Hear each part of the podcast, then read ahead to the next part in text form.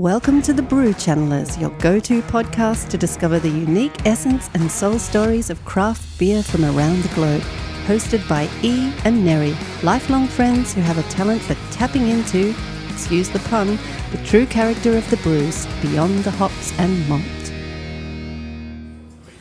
Hello, listeners. Welcome to the Brew Channelers. I'm here with Neri. We're at episode 32 down at BentSpoke Brewing Co. in Canberra, Australia. It's the capital city. Most of you, one or two listeners again across the pond, big shout out again to you guys. Uh, you probably think Sydney's the capital, but it is not true. They couldn't decide if Melbourne or Sydney would be the capital, so they decided to build a city right in between called Canberra. And most people don't know that. And here we are in that uh, what do they call it? The wok. The wok. Or what do you call it? It's like a saucepan because it's in between mountains. It gets really hot, really cold, but it's perfect for tasting brews. And today we're here trying a beer called Cluster 8, coming in at 8.8%. Honestly, this one's got something about it. What I'm feeling so far is a a widower called Mildred who's living quite a desolate life now out in her dilapidated because she's got no one to fix it up. If only Mick the mechanic could come out for a while would be handy, but I'm sure he'd be able to fix the roof that's breaking and you know the stairs are creaking, but she's she's suffering quite a bit. She's got knee problems and there's something I think there's something going on under the floorboards, to be honest. There's some dirty thing brewing and spinning and maybe even making her hallucinate a bit because of, I don't know, mold spores or something. What is it, Neri? Yeah, Mildred's, um, she's uh, getting older now and she's on her own. She's in a rather unkempt sort of place it's a, a like a fibro house which is sort of falling down around her out in this really dry, barren landscape. And she doesn't even bother to get dressed. She's very depressed. There's nothing in her life anymore. Um, she's become one of the sort of oddities of the area, but no one really wants to have anything to do with her. She doesn't wash. She she trudges around the house. She or scuffles in in her you know scuffs with her filthy house code. She just she just doesn't look after herself at all. She doesn't care about anything, and then she just you know she doesn't wash up. I mean the place is just the pits.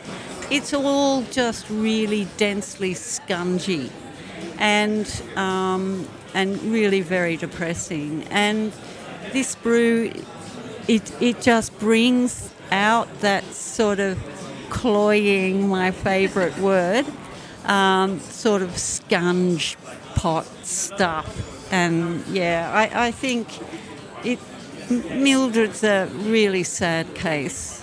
And eight, cluster eight, it sounds like a disease you know, it's like herpes or something, a herpes cluster. You know how you get there? Well, she's like that. It's and and 8.8 percent. That's because it's so strong.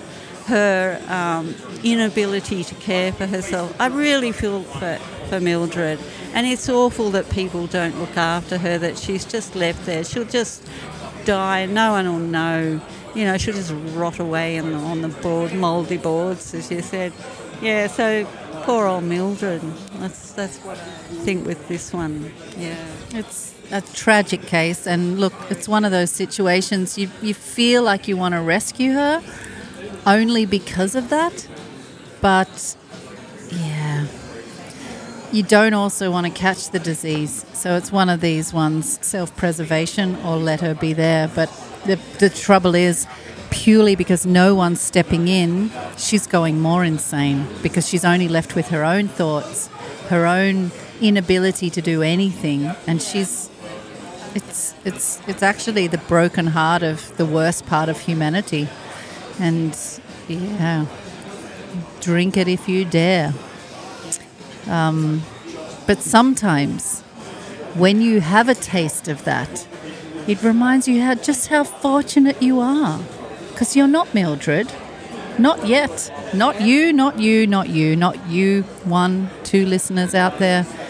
You're not Mildred yet either. So let's just rejoice in that fact and decide if we come across the next Mildred in our life, we will reach out a hand with a glove on and give her that showing her the way to maybe her local brewery. She may, may just need to have a little sip and, you know, know that she's not fully alone. You're not alone, Mildred. We're not going to drink you, but you're not alone. I, I agree with that. Yeah, that's very, very, um, what would you say, very kind and, and, you know, very humane of you to bring that in like that. Yeah, absolutely. We should look after these people, not leave them like that. And that would have lightened up this brew a lot had she had that. You know, she's just sunk in it though, unfortunately. At least at this stage. Help is on the way, Milge. Don't worry.